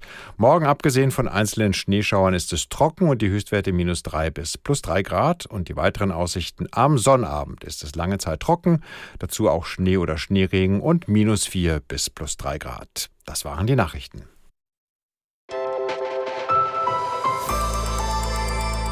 NDR Info Redezeit. Willkommen zu unserer letzten halben Stunde. Noch bis 22 Uhr diskutieren wir heute über die Ziffer, die in den vergangenen Tagen die Nummer eins war. Im politischen Berlin, aber auch im restlichen Deutschland wurde viel über die 60 Milliarden Euro gesprochen und diskutiert, die der Bundesregierung fehlen, die aber schon fest für Investitionen im kommenden Jahr eingeplant waren. Wir fragen vielleicht in dieser letzten halben Stunde jetzt auch noch nach Sparmöglichkeiten. Und ich glaube, Ninos Jedo aus Gandakesee hat schon Ideen. Guten Abend. Guten Abend. Herr Jedo, wie beschäftigt Ja. Sie gerade das Urteil des Bundesverfassungsgerichts? Machen Sie sich Sorgen, wie sich äh, die Lage entwickeln wird? Es ist ja einfach traurig, würde ich sagen. Und das hätte man alles ein bisschen besser machen können. Aber zumindest, sage ich mal, Einsparpotenzial. Ja, natürlich, meiner Meinung nach, äh, eine Maßnahme muss ja nicht extra gefördert werden, wenn sie von vornherein wirtschaftlich wäre. Das heißt, ich als äh, Bauherr zum Beispiel würde mir automatisch eine Photovoltaikanlage aufs Dach bauen lassen, wenn die wirtschaftlich wäre, ohne irgendwelche Förderungen. Das Geld kann man sicher wohl sparen. Und letztendlich, dass man das ganze Geld jetzt äh, in Klimaschutz reinpumpt, alles schön und gut, aber es muss ja auch noch mal Sinn machen. Wie wir alle wissen, Windenergieanlagen müssen nach 20 Jahren zurückgebaut werden. Man muss sich auch noch mal vorstellen, die ganzen Betonmengen, die für die Fundamente aufgebraucht werden, Landschaften, die werden kaputt gemacht, äh, die Natur wird kaputt gemacht, äh, Vögel werden getötet und, und ähnliches. Dann bleiben wir noch mal bei der Wirtschaftlichkeit. Auch unsere Wärmeschutzverordnung bzw. Gebäudeenergiegesetz muss hier auf den Kopf gestellt werden. Wir müssen einfach mit reinem Menschenverstand an die Sache rangehen und sehen, dass wir zum Beispiel Wärmedämmung über 12 Zentimeter nicht mehr einbauen sollten, weil die sowieso Wirtschaft nicht mehr wirtschaftlich ist und keine Einsparung mehr bringt. Mhm. Aber Das Herr Jedo, um, um es mal konkret ähm, zu machen, womit heizen wir dann Ihrer Meinung nach? Oder woher kommt der Strom, wenn Sie sagen, Erneuerbare sind nicht der Weg? momentan nicht der Weg, weil es nicht, noch nicht wirtschaftlich ist. Nehmen wir mal ja jetzt noch mal alle unseren Sporthallen an, die jetzt mit Photovoltaikanlagen versehen werden. Schön und gut. Die ersten äh, Osterferien haben die Schulen dicht, die ähm, Sommerferien haben die dicht, die Herbstferien haben die dicht. Äh, ich habe ja gar kein Ausnutzen zum Beispiel. Mhm. Deswegen sage ich ja, man muss ja genau sehen, wo man überhaupt äh, die Sachen äh, anwendet. Wirtschaftlichkeit war. Ihr Stichwort. Mhm. Definitiv. Das, Herr Jedo, ich würde Ihre Frage gleich äh, gerne weitergeben. Äh, Herr Dr. Henze, Sie sind ähm, Volkswirt und Finanz- und Steuerexperte am Institut der deutschen Wirtschaft. Wenn Herr Jedo sagt, man muss alles auf Wirtschaftlichkeit überprüfen und wir jetzt, und er hat jetzt gerade erneuerbare Energien ähm, angesprochen, hat er damit recht? Die Politik ist immer dazu aufgerufen, zu schauen, welche Ausgaben bringen welchen Ertrag. Also wo setze ich Prioritäten, weil sie auch wirtschaftlich sind? Ja, selbstverständlich. Es geht auch um sozialen Ausgleich, das ist auch wichtig. Und jede Regierung schaut, wie sie da irgendwo so einen Mittelweg oder den richtigen Weg eben für sich findet. Von daher, man merkt es ja schon bei den ganz verschiedenen Vorschlägen, die jetzt kommen, jeder würde woanders sparen. Und am Ende ist das die stetige Aufgabe der Politik äh, zu schauen, ja, wo kann ich einsparen, wo wird Steuergeld effizient eingesetzt. Mhm. Ich stelle nur fest, mit dem Urteil vor allem jetzt, das wird offenkundig, dass die Regierung sich schwer tut, in den bestehenden Grenzen so zu agieren, dass wir unsere Klimaziele erreichen können. Und das halte ich schon für sehr bedenklich. Und von daher stellt sich in der Tat die Frage, ob man die Schuldenbremse Richtung Investitionen öffnet, um einfach dort auch äh, sicherzustellen, dass wir es wirklich schaffen, die wichtigen Investitionen jetzt auf den Weg zu bringen, weil wir haben ja auch schon gehört, Frau Heiligenstadt, Sie haben gesagt, bei den Sozialleistungen wird nicht gekürzt, äh, woanders sagt der Habeck wird nicht gekürzt, Stichwort jetzt bei den Förderprogrammen, die gerade angesprochen wurden. Von daher fragt man sich dann auch bei dieser Regierung, wo wird denn dann gekürzt? Und am Ende sollte auf keinen Fall bei den wichtigen Investitionen gekürzt werden. Wir kommen da gleich noch drauf, aber vorher würde ich gerne noch ähm, die Frage von Herrn Jeddo weitergeben. Wird es in Unternehmen eigentlich auch schon diskutiert, Herr Ulrich, dass man sagt, äh, wenn jetzt Klimaschutzmaßnahmen nicht wirtschaftlich sind, dann äh, stellt man die Photovoltaikanlage eben doch wieder zurück oder man dämmt nicht? Ist das ein Thema? Nein, also die Hamburger Wirtschaft hat sich klar dazu bekannt, bis zum Jahre 2040 klimaneutral zu werden. Von daher, das Thema ist auf der Agenda. Gleichzeitig aber muss man konstatieren, dass bezahlbare Energie essentiell ist tatsächlich für die Wettbewerbsfähigkeit. Und wir sollten uns klar machen, dass wir hier auch einen Ausbau der erneuerbaren Energien weiterhin brauchen, sei es Photovoltaik oder sei es Windenergieanlagen um einen Wettbewerbsvorteil auch international zu erlangen, um entsprechende Expertise zu bekommen, aber auch wichtiger Punkt, damit wir hier auch grünen Wasserstoff produzieren können, weil der ist auch wichtig für die Dekarbonisierung der Wirtschaft. Wir waren bei Spar Programmen oder Sparmöglichkeiten in dieser Redezeit. Und uns hat eine Mail erreicht aus Hamburg von Carina. Ich vermute, es ist ein Pseudonym. Da sind mehrere Punkte aufgelistet. Erstens müsste die 12 Prozent Bürgergelderhöhung gestrichen werden. Zweitens muss die Einkommensgrenze für Elterngeld drastisch reduziert werden. Die liegt jetzt bei 150.000 Euro, schreibt sie. Drittens muss die Kindergrundsicherung von Frau Praus auf den Prüfstand. Viertens die Kosten für abgelehnte Asylantragsteller runterfahren, um nur die dringendsten Sparmaßnahmen zu nennen. Soweit die Mail. Und CDU-Chef Friedrich Merz hat ja auch schon gefordert, zu Schließung dieser Haushaltslücke auf die Kindergrundsicherung und ein höheres Bürgergeld zu verzichten. Frau Heiligenstadt, da sagen Sie, das wird mit der Ampel nicht kommen? Oder äh, gibt es da vielleicht doch äh, noch Kürzungsoptionen, auch wenn man ähm, die FDP noch mit an Bord holen muss? Also zunächst erstmal müssen wir sagen, dass wir auch äh, vom Bundesverfassungsgericht ein Urteil haben, nachdem wir verpflichtet sind, das Existenzminimum abzusichern. Und äh, daraus ist ein entsprechender Mechanismus erwachsen, wie das Bürgergeld berechnet wird. Das ist also nicht so, dass ähm, wir das politisch setzen, sondern äh, es gibt einen entsprechenden Mechanismus, der ähm, ein bisschen komplexer ist. Ähm, und das ist erstmal ein Ausfluss auch des Urteils vom äh, Bundesverfassungsgericht, dass wir dieses Existenzminimum absichern müssen und nicht einfach nach unten korrigieren können. Ähm, zum Zweiten muss ich zu den Sparvorschlägen äh, von Herrn Merz und einigen anderen hört man das ja auch. Es wird ja sogar schon auch über Rentenkürzungen ähm, gesprochen. Ähm, äh, muss ich sagen, dass wir schlicht und ergreifend selbst mit diesen Beträgen die Gesamtinvestitionen, die notwendig sind, nicht werden abdecken können. Also das sind, da reden wir dann zum Beispiel, wenn wir über Kindergrundsicherung oder sowas sprechen, über zwei Milliarden.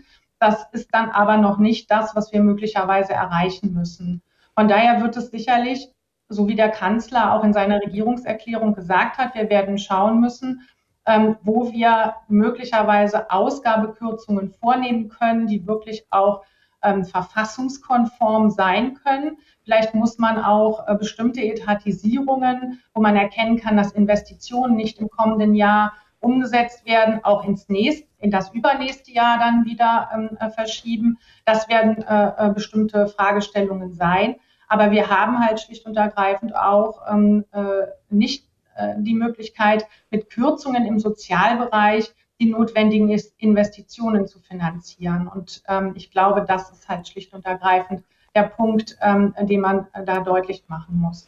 Wo kann man also sparen, Herr Dr. Henze? Haben Sie das schon durchgerechnet? Was wäre effizient, würde am wenigsten äh, Bürger und Bürgerinnen vielleicht auch belasten? Äh, was wäre die Idee, wenn man jetzt sagen würde, doch an die Schuldenbremse gehen wir weiter nicht ran, aber wir müssen im nächsten Jahr eben auch so und so viele Milliarden für Projekte und auch für Sozialleistungen zur Verfügung stellen?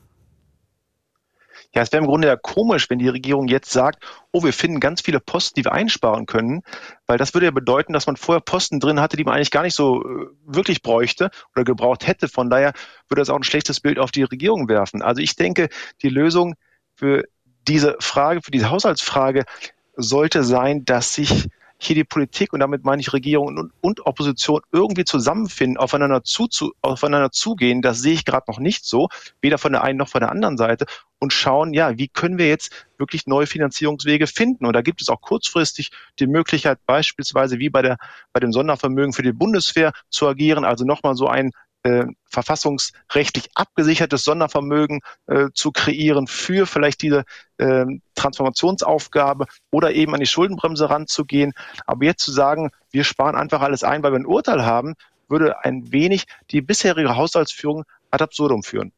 Und wir haben das in dieser Sendung ja auch schon ein paar Mal äh, gehabt. Es macht natürlich auch was mit Bürgerinnen und Bürgern und mit einer sozialen Spaltung, die wir in Deutschland ja A schon haben, aber B nicht größer werden lassen wollen, Herr Ulrich. Nein, in der Tat. Von daher ähm, beneide ich auch Frau Heiligenstadt nicht um diese Entscheidung, die zu treffen sein werden. Und gleichwohl, ich wiederhole es, wir haben kein Einnahmeproblem, wir haben Ausgabeproblem in der Bundesrepublik. Und ich glaube, was damals bei der Ampelkoalition verhandelt worden ist, war eine Mischung aus Wünsch dir was der diversen Parteien. Man muss jetzt einfach gemeinsam nochmal ehrlich machen, was können wir finanzieren, wo müssen wir priorisieren. Und das wird jetzt in den nächsten Tagen, Wochen entsprechend in Berlin zu klären sein. Und wenn Sie jetzt aber von Tagen und Wochen sprechen und ich mir denke, ich bin Unternehmer und ich habe meinen Finanzplan, Finanzrahmen eigentlich gesetzt und jetzt kommt hier ein großes Stoppschild erstmal äh, in Berlin. Was macht das mit Unternehmen? Naja, die Umstände waren vorher schon nicht gut. Die haben sich jetzt dadurch nochmal verschlechtert.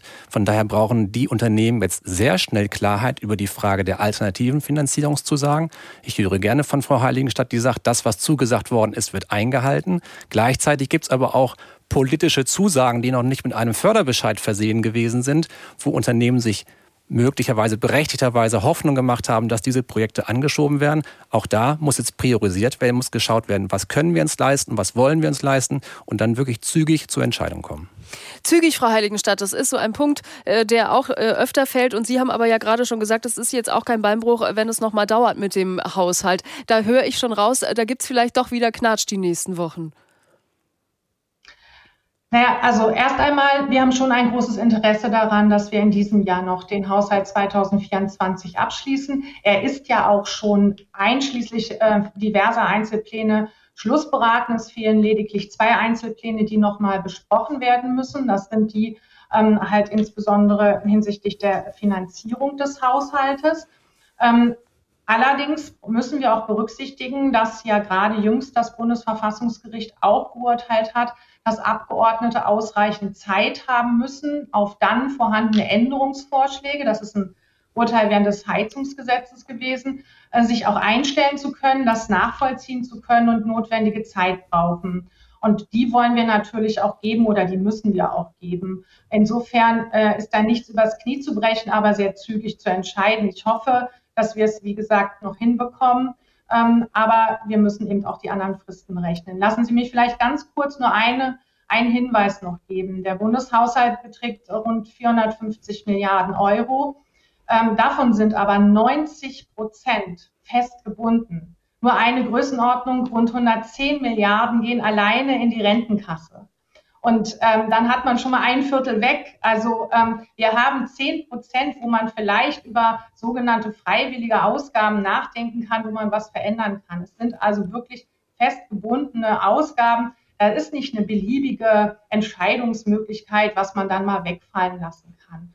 Und äh, wenn ich dabei erwähne, dass wir alleine in den letzten Jahren zum Beispiel mit dem Sondervermögen ähm, der Bundeswehr ähm, mit den Folgekosten aus dem Ukraine-Krieg, aber auch ähm, nach wie vor auch äh, ähm, äh, Kosten noch aus dem Bereich äh, Corona, ja, zusätzliche Milliarden gestemmt haben, über 200 Milliarden Euro, mhm. dann wird auch deutlich, dass das eben keine normale Situation ist, wo Grün, Gelb und Rot sich irgendwas gewünscht haben, sondern dass es notwendige krisenbedingte Kosten waren. Wir haben uns alle nicht gewünscht, dass Putin in die Ukraine einmarschiert, sondern wir lösen gerade diese ja, Krisen. Und das ist etwas, was bisher noch keine andere Regierung in diesem Umfang leisten musste. Wie man es vielleicht aber vereinfachen könnte und vielleicht auch stabiler aufsetzen könnte. Ich glaube, dazu hat Matthias Becker aus Hamburg jetzt eine Idee. Schönen guten Abend.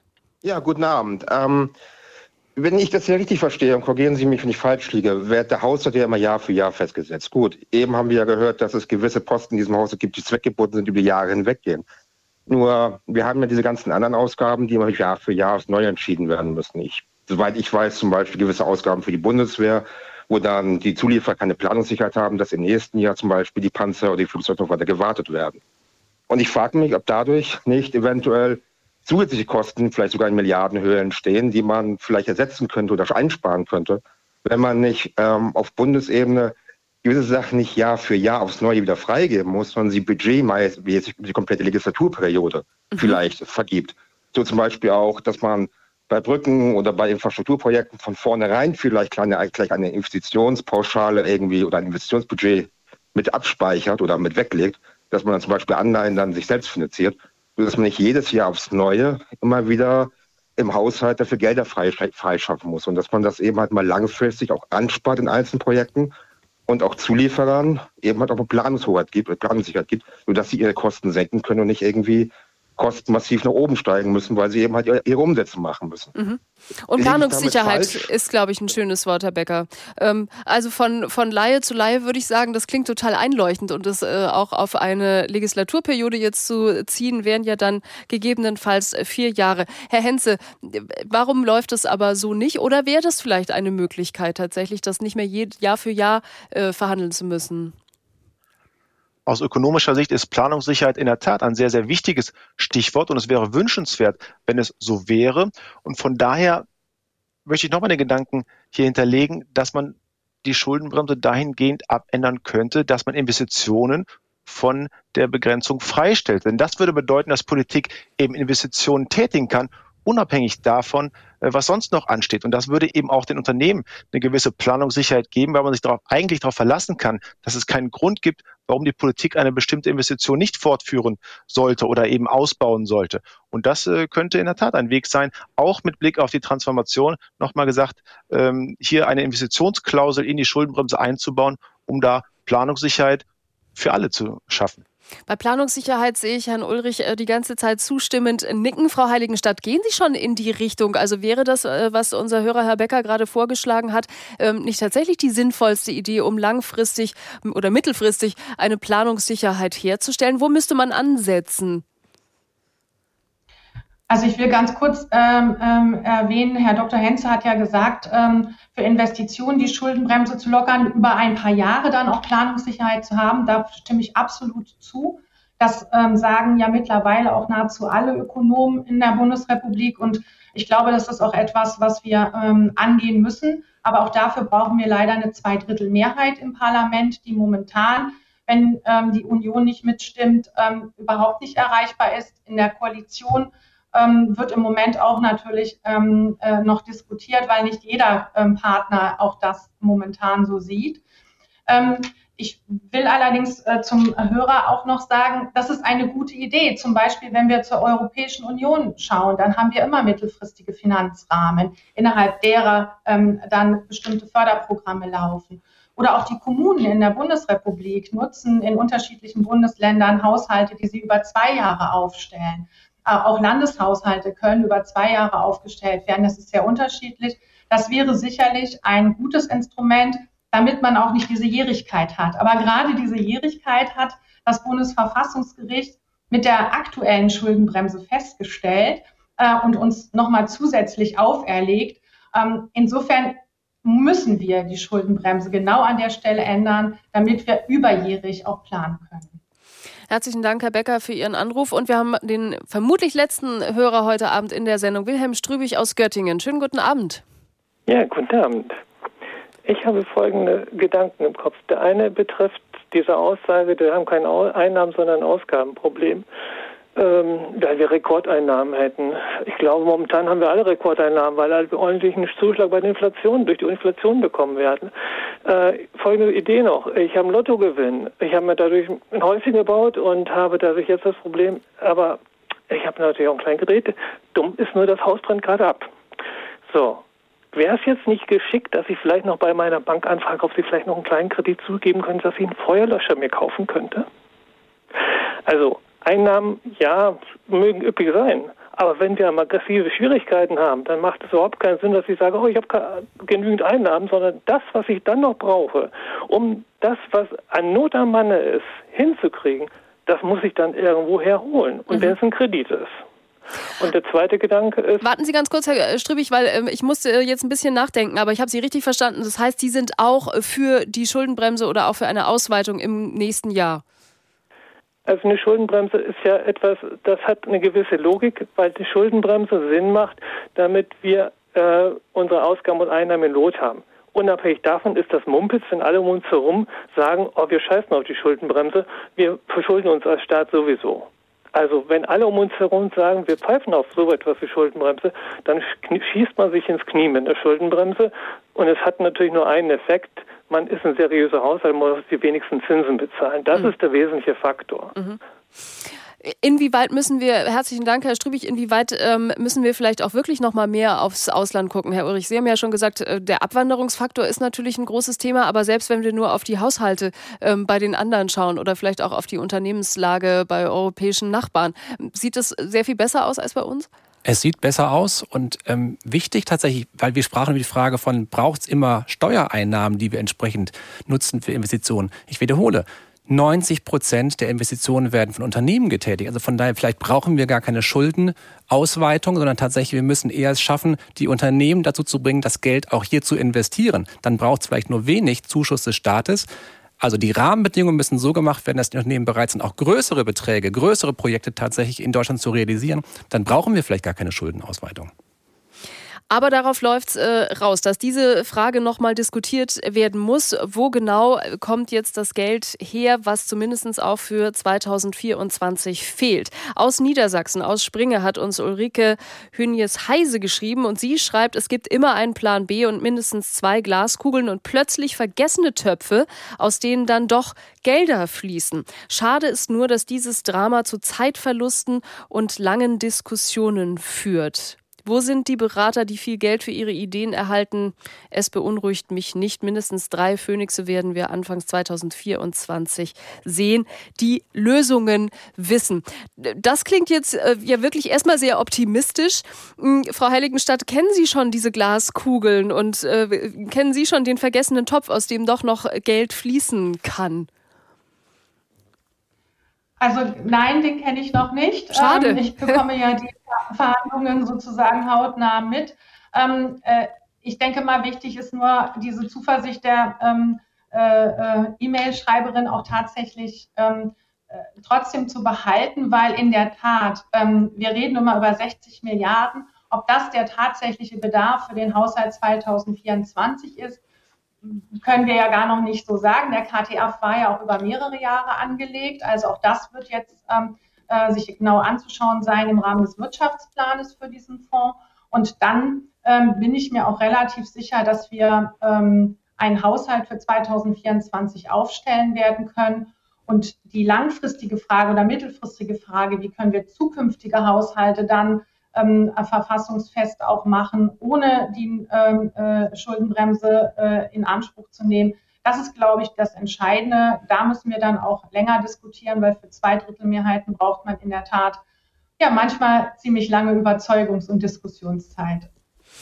Es klingt ja jetzt ein wenig so, als stünde Deutschland äh, vor dem Ruin, aber es gibt hohe Einnahmen, also ist das im Vergleich vielleicht alles äh, gar nicht so wild und am Ende wird doch alles wieder gut, Herr Ulrich. Ist das irgendwie so ein Aushalten jetzt, bis die Ampel sich sortiert und äh, es wird auf jeden Fall weitergehen? Weitergehen wird es mit Sicherheit. Ich glaube trotzdem, so viel Zeit haben wir nicht. Wenn man sich alleine die Frage des, der Batteriefabrik in Heide anguckt, wo Northvolt entsprechend investieren möchte, ich habe Sorge, dass irgendwann die Entscheidung getroffen werden wird, wir machen es nicht dort und würden entsprechend keine 1000 Arbeitsplätze vor Ort schaffen. Von daher, es ist auch ein Stück weit Geschwindigkeit gefragt und nicht nur jetzt warten, bis Weihnachten kommt und äh, zu viel Zeit ins Land geht. Herr Dr. Henze, was wäre, wäre Ihre Empfehlung, das jetzt schneller zu machen und auch zu riskieren, dass man vielleicht auf Ampelebene doch noch mal wieder mit äh, Krawall aneinander rauscht, aber dann vielleicht noch vor Weihnachten ähm, zu einer Lösung kommt und dann auch in einen Weihnachtsfrieden geht und sich vielleicht auch die Gemüter in Deutschland wieder beruhigen oder braucht es einfach so lange, wie es braucht? Ja, gerade war vom Plan B die Rede und dieser Plan B, der liegt offenbar nicht vor und das ist schon etwas verwunderlich, äh, wenn man bedenkt, dass das Urteil immer so und so ausgehen kann. Äh, von daher geht es jetzt darum, eine schnelle Lösung zu finden. Ich denke schon, schneller ist in dem Fall wirklich auch besser, weil es die Verunsicherung nehmen kann. Und diese Verunsicherung, wenn sich das weiter zieht, wir haben viel darüber gesprochen, über die Unternehmen, über die privaten Haushalte, die alle nicht genau wissen, wie es weitergeht, wo wird gespart. Und wenn diese Verunsicherung äh, größer wird, wenn die Politik nicht diese Verunsicherung nehmen kann, dann könnten wir wirklich in eine richtige Krise schlittern. Wir sind jetzt schon schlussig beim Wachstum. Und man darf auch nicht vergessen, bei der Verschuldungsseite, da haben wir durchaus Spielraum. Da stehen wir sehr, sehr gut da im Vergleich zu allen anderen großen Industrieländern. Von daher wäre es schon auch wirklich, ja, ein politischer Fehler, wenn es jetzt zu einer Krise kommen sollte. Denn, wie gesagt, die finanzpolitischen Rahmenbedingungen sind eigentlich nicht so schlecht. Frau Heiligenstadt, nehmen Sie das mit aus dieser Redezeit heute, dass ähm, viele Beteiligten doch noch mal ein bisschen auf die Uhr gucken und doch ein bisschen den Druck erhöhen? Ja, ich hoffe, ich, es ist mir gelungen, deutlich zu machen, dass wir das natürlich so schnell wie möglich und in diesem Jahr auch noch geklärt haben wollen. Allerdings regieren wir auch nicht allein. Also das muss man schlicht und ergreifend sagen. Wir haben da schon ein hohes Interesse daran, das in diesem Jahr möglichst schnell zu klären. Und ich ähm, danke auch Herrn Dr. Henze für die Hinweise. Ich denke, das ist der richtige Weg, dass man über die Frage Investition, also Schuldenbremse reformieren im Hinblick auf äh, investive ähm, Aufgaben, auf Planungssicherheit, auch über eine Überjährigkeit und eben auch noch den letzten Hinweis in der Tat, wir haben verglichen mit vielen anderen Staaten dieser Welt eine recht niedrige Schuldenquote. Das heißt, es würde uns auch nicht in den Abgrund führen, wenn wir tatsächlich nochmal zusätzliche Kredite aufnehmen könnten. Also ich glaube, in dieser Redezeit, wir haben es geklärt. Jetzt müssen wir es nur noch ähm, auf die Regierungsebene bringen und dann hätten wir das Haushaltsfiasko vielleicht gelöst. Wir haben heute diskutiert über Gelder, die fehlen, über Fortschritt und Innovation. Herzlichen Dank an unsere Gäste, an Dr. Tobias Henze, Volkswirt und Finanz- und Steuerexperte am Institut der deutschen Wirtschaft. Danke auch an Adrian Ulrich, stellvertretender Hauptgeschäftsführer der Handelskammer Hamburg und danke an Frauke Heiligenstadt, finanzpolitische Sprecherin der SPD-Bundestagsfraktion für den Wahlkreis Goslar-Nordheim-Osterode. Sie gehen jetzt gleich noch Ihre Stimme abgeben, Frau Heiligenstadt. Und Ihnen zu Hause danke ich auch für Ihr Interesse. Danke für die Mails und Anrufe heute Abend. Das war die Redezeit. Gut informiert durch die Nacht geht es jetzt gleich weiter mit der ARD Infonacht. Ich darf mich verabschieden. Auf bald.